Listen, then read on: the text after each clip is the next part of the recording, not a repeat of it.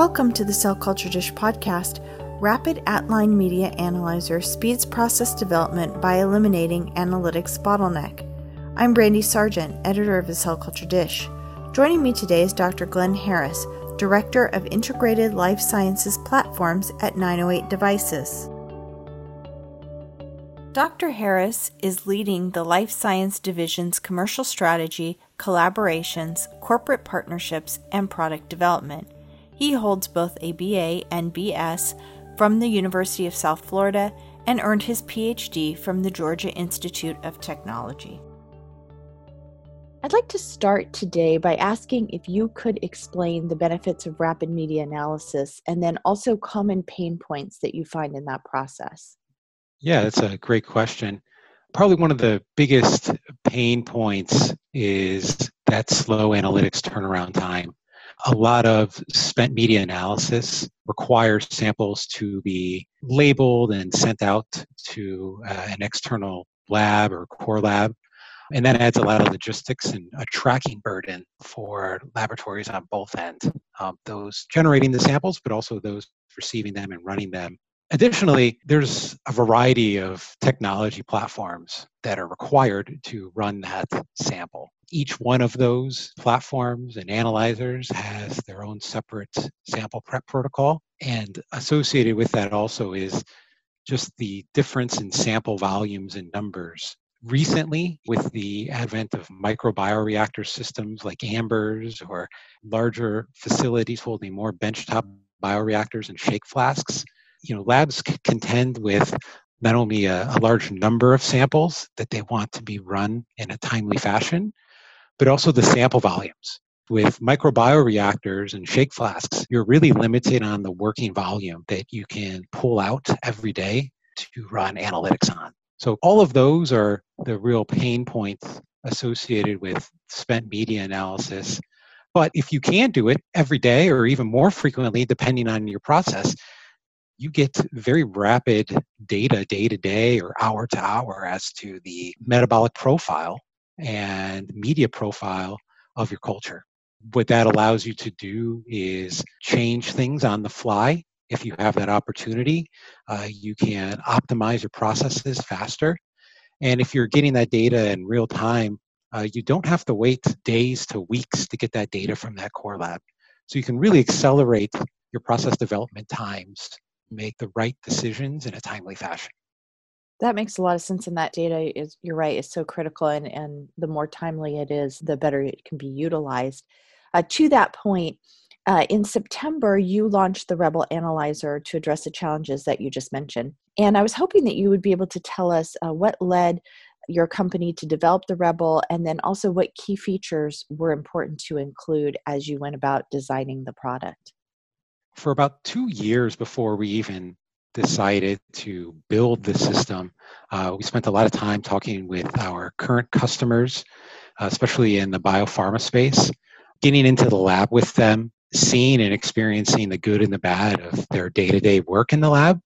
After doing that for, for quite a period of time with, with a lot of great collaborators, we identified a huge bottleneck from process development going back to that first question, just the amount of samples that are being generated in PD and the bottleneck of you know the core labs being inundated with them and not being able to turn around assays quickly. This all stems from uh, very aggressive schedules and timelines uh, for various research projects, um, the logistics burden of sending things in and out, and also just handling the data so once you've run all these samples, oftentimes you are left with mountains of data in proprietary data formats. And so the bioprocess engineers really struggled with how to process all of that uh, information. Taking that knowledge, we decided to design the system for where it needs to be. And that's, you know, alongside bioreactors in the process development lab. We noticed that other analyzers and instruments in that lab had been adapted from the clinical space.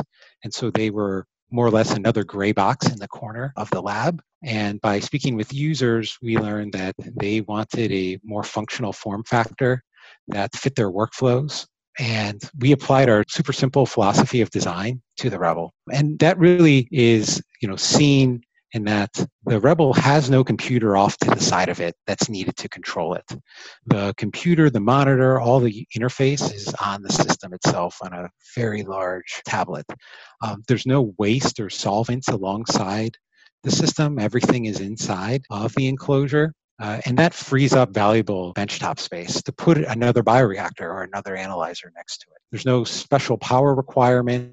We actually went to about a dozen labs and measured shelf heights to make sure that you know it could fit under a variety of different shelves in, in PD labs. It could be placed on a cart and moved around, and that the user interface is extremely intuitive.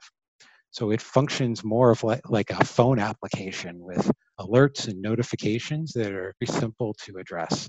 On the workflow side of things, you know, we really focused on uh, having a protocol that required no extensive sample prep or derivatization. The data and the usability of the system has no proprietary data format.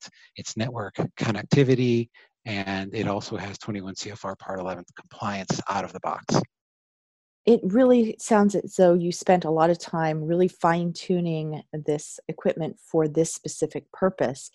And I was hoping you could elaborate a bit on how the Rebel can specifically speed process development efforts, because I think that that's a real key area uh, that people are looking at as we look at things like speed to market and how to be most efficient as possible in the lab.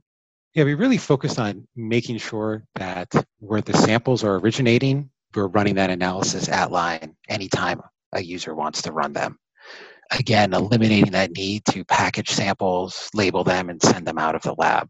So with that, you know, it's not only having the system next to the bioreactors where the samples are originating, but um, the sample prep had to be super simple on this. So there's no labeling at all. It's 100% label free technology. Then once samples are put into the system with either vials or well plates, the data that you get back is not proprietary.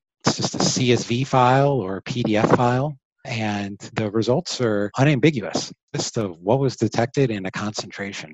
You can export that directly uh, onto an external drive that's connected to the system via USB, or you know, if you have it mapped out onto your network, you can have your data files as they are being generated uh, sent to a network drive um, that you can then access uh, at your uh, office, at home, or if there's another group or a piece of software like a LIMS system uh, pooling that data, um, it's easy retrieval that's great. And one of the things I know that uh, our listeners are a lot of times really interested in is uh, how it looks in their own uh, workflow and how would they implement this.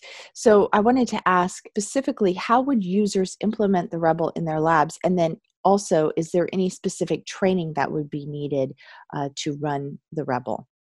The Rebel sits alongside your bioreactors or microbioreactors uh, every time a sample's pulled, you can bring some over to the Rebel and run it. Training is very short. It's typically less than a half of a day.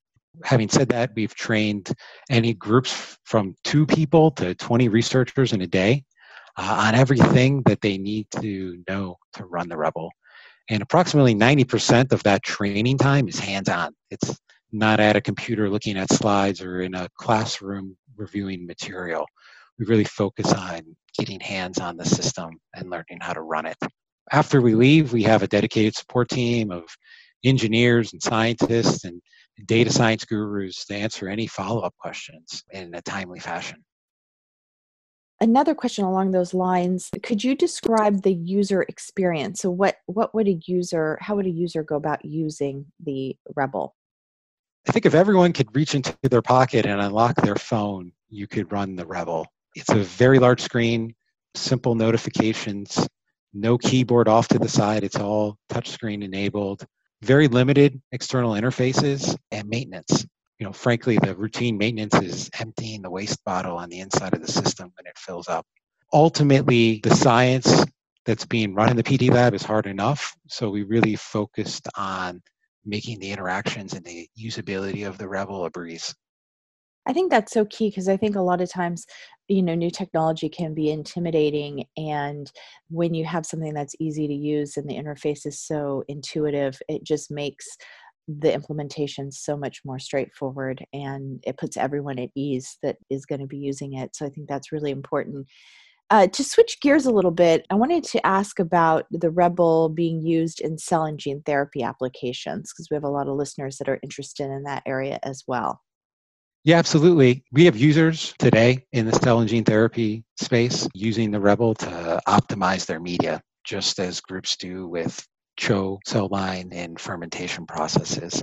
Uh, they're looking at the same types of end goals you know, ensuring reproducible processes, increasing the quality of their products, increasing the quality of the media that they're getting from outside vendors or even internally made media. Ultimately, our users in the cell and gene therapy space have told us that they look at the biologics community and what they have unraveled and discovered over the last decade or two about the importance of using high quality media to ensure consistent processes. And so they are taking everything that has been learned in the biologic space and applying it to their own cell and gene therapy products that they're manufacturing. It's clear just from talking to you uh, how much time you spent thinking about what the end user's experience would be and also what they they need from from this piece of equipment um, so it makes me curious i'm wondering what the feedback has been like from your customers yeah, so we've been very fortunate and have had uh, overwhelmingly positive responses so far. It's been great to see systems being used as intended uh, soon after we left the installations. That's the key thing. You could train a group of people to run it while you're there and think that they know everything and are confident when you leave, but then they may not use the system for weeks. Uh, luckily, um, that has not been the case with the Rebel.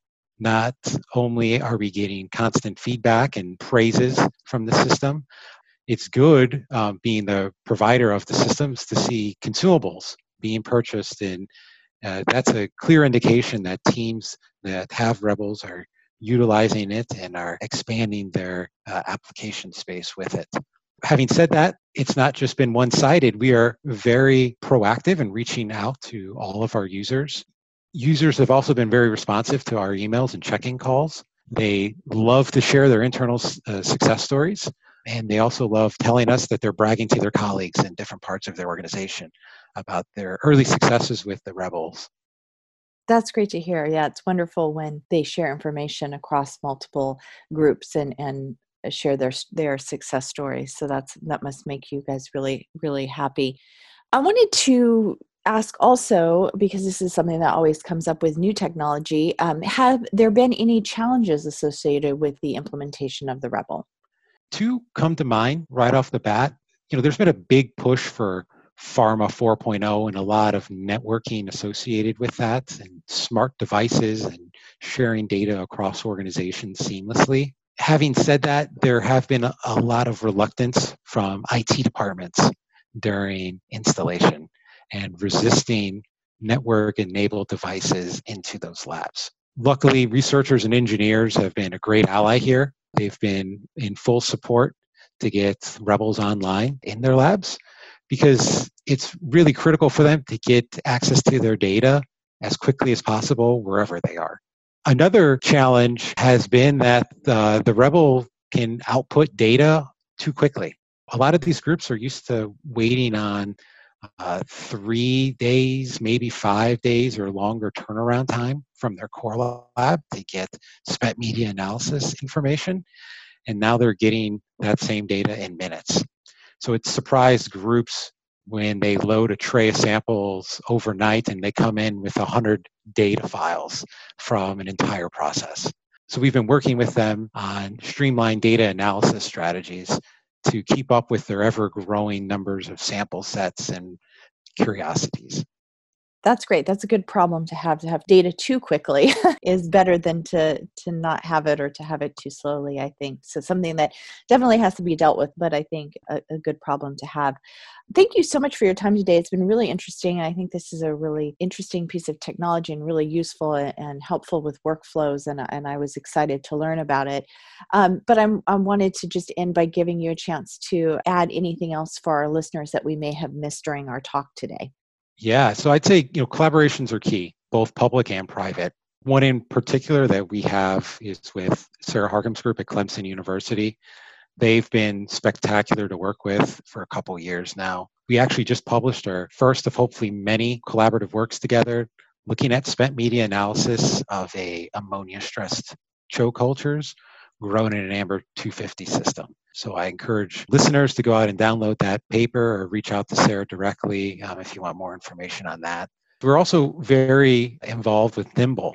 I know a lot of listeners and their organizations to Cell Culture Dish are involved with NIIMBL, but we have a current project there looking at the future development of what a rebel like platform may look like to attack other application spaces in bioprocessing.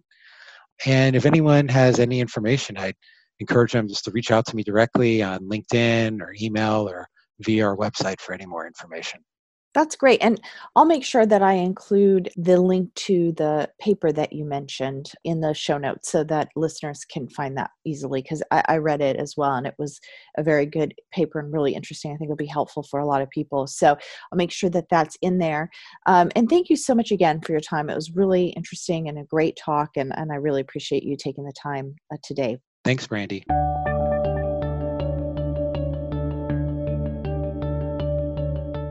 Thank you for joining us for this edition of the Cell Culture Dish podcast. To learn more about this and other stem cell and biomanufacturing related topics, please visit us at www.cellculturedish.com. Or for downstream biomanufacturing topics, www.downstreamcolumn.com.